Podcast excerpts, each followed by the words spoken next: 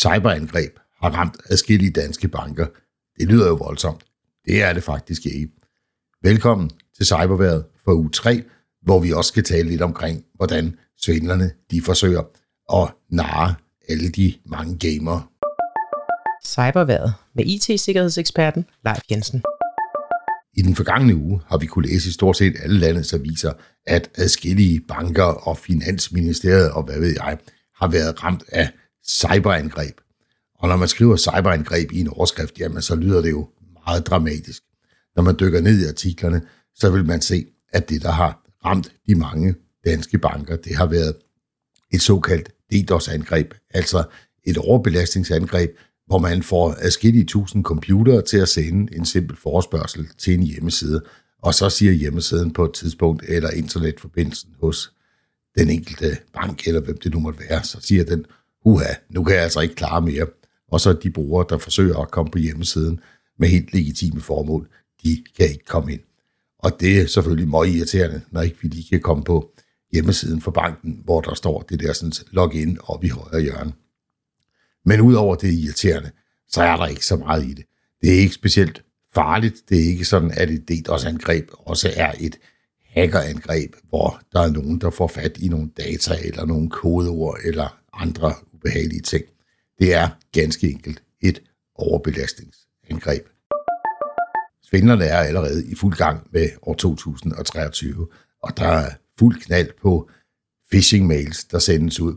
Blandt andet de her, som vi kender, der ser ud til at komme fra PostNord eller et andet fragtfirma, der siger, at øh, der er utilstrækkelig information omkring din forsendelse.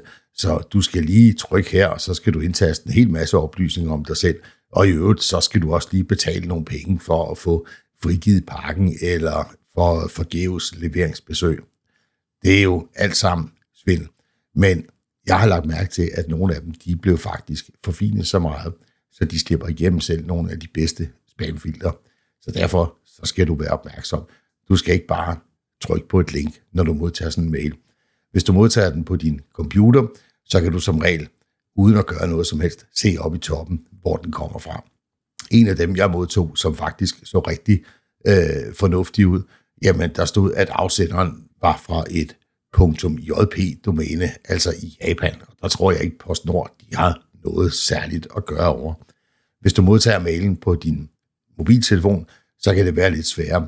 Jeg fik den samme meddelelse så, øh, at se på min iPhone, og der stod bare postnord.dk oppe i toppen. Der stod ikke noget om afsenderdomænen, og på iPhone, der skal man altså lige trykke på afsenderen, så får man vist, hvad adressen den er. Så selvom at du har et rigtig godt spamfilter, så lad være med at stole 100% på det, og lad være med at trykke på nogle af de her links i din mail selvfølgelig. Bare slet mailen. Nu skal vi tale lidt om gamer. IT-sikkerhedsvirksomheden ESET har lavet en oversigt over de fem mest almindelige ting, som svindler går efter, når de har gamer i søgelyset. Nummer et, det handler om abonnementsvindel flere og flere øh, spil, som man spiller, uanset om det er på Playstation, eller på øh, Xbox, eller på PC, der skal man have en eller anden form for et abonnement eller en konto øh, for at kunne spille online. Og den konto, den er de kriminelle altså rigtig interesseret i at få fat i. Øh, dels så kan den give adgang til andre konti, hvor man nu bruger det samme brugernavn og password, selvom man godt ved, at man ikke skal. Og dels så inde på den her konto, så kan man jo øh, købe øh, spil, hvis man har lagt sit kreditkort derind, og man kan også have nogle øh, såkaldte in-game items på sådan en konto. Så den er de altså rigtig interesseret i at få fat i. Nummer to, øh, vi har set i hvert fald igennem 2022, at der har været mangel på chips, og dermed også mangel på konsoller, eller VR-headset, eller hvad det nu måtte være. Og det har øh, svindlerne altså også udnyttet til at lave falske hjemmesider, hvor man lige kan købe en PlayStation 5 og endda med rabat, øh, og de skriver, at de har den på lager til omgående levering, og hvad ved jeg. Og der kommer øh, mails ud omkring det, og man kan også se annoncer på eksempelvis Facebook. I rigtig mange tilfælde, så er det svindel, så hold godt øje. Også når du ser en konkurrence, hvor du lige kan vinde en, en PlayStation 5, øh, gå nu ind på hjemmesiden og se, om, øh, om det er rigtigt, eller om, om det bare er en falsk konkurrence, det her. så vil de cyberkriminelle rigtig gerne gå efter virtuelle penge, som det hedder. Øh, jeg sagde lige før, at inde på mange af de her spilplatforme, der har man øh, lagt sit kreditkort, og så kan man i nogle af spillene, der kan man optjene nogle, øh, øh, nogle ting, eller man kan købe nogle såkaldte in-game items, eller altså et skin til sin, øh, til sin øh, øh, revolver eller gevær ind i Counter-Strike, eller til sin kniv. Og nogle af dem, de kan faktisk være rigtig, rigtig dyre. Så øh, der er rigtig meget øh, svindel derude, hvor kriminelle prøver på at inde på diverse handelsplatforme og lokke øh, stakkels gamere til at sende øh, det her in-game item, øh, og så skal de nok få nogle penge bagefter.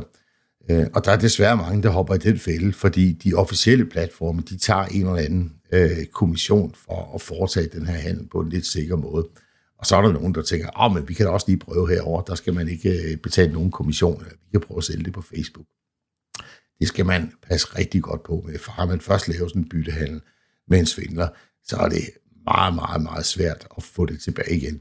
Det kan lykkes i nogle tilfælde øh, ved kontakt til for eksempel øh, Steam, øh, hvis man virkelig er blevet svindlet til at komme af med noget. Men det er rigtig, rigtig svært. Så pas rigtig godt på med, hvor du handler de her in-game items, og sørg for, at din konto den er rigtig godt beskyttet med det, der hedder to-faktor godkendelse. Altså hvor, når du logger ind, så får du en sms, eller du har en app, hvor du lige skal godkende, at det rent faktisk er dig, der logger ind. Det er der desværre mange, der ikke har fået lavet endnu. Og den sidste ting, som øh, de kriminelle synes er rigtig spændende, det er, hvis der er spiltitler, som vi går og venter på. Øh, der er som regel udgivelsesdatoer for sådan nogen, øh, og der ser vi rigtig mange øh, svindel- øh, og phishing-kampagner, som siger, at du kan få tidlig adgang til det her spil, eller det er allerede kommet ud hos os, så, øh, så få det nu, øh, før din nabo. Øh, og det kan jo være fristende at få den nye version af GTA, eller hvad det nu måtte være. Men hold nu rigtig godt øje med, om det rent faktisk er tilfældet, eller om det er svindel. Igen, gå ind på øh, producentens, spilproducentens hjemmeside, kig på Steam eller øh, andre officielle platforme, og se, om det er rigtigt det her. Lad være med at falde for fristelsen, fordi hvis der er noget, der er for godt til at være sandt, så er det øh, som regel også sådan. Det var cyberværet for denne gang. Vi er tilbage igen med en ny cyberværetudsigt igen næste uge. Tusind tak, fordi du lyttede med.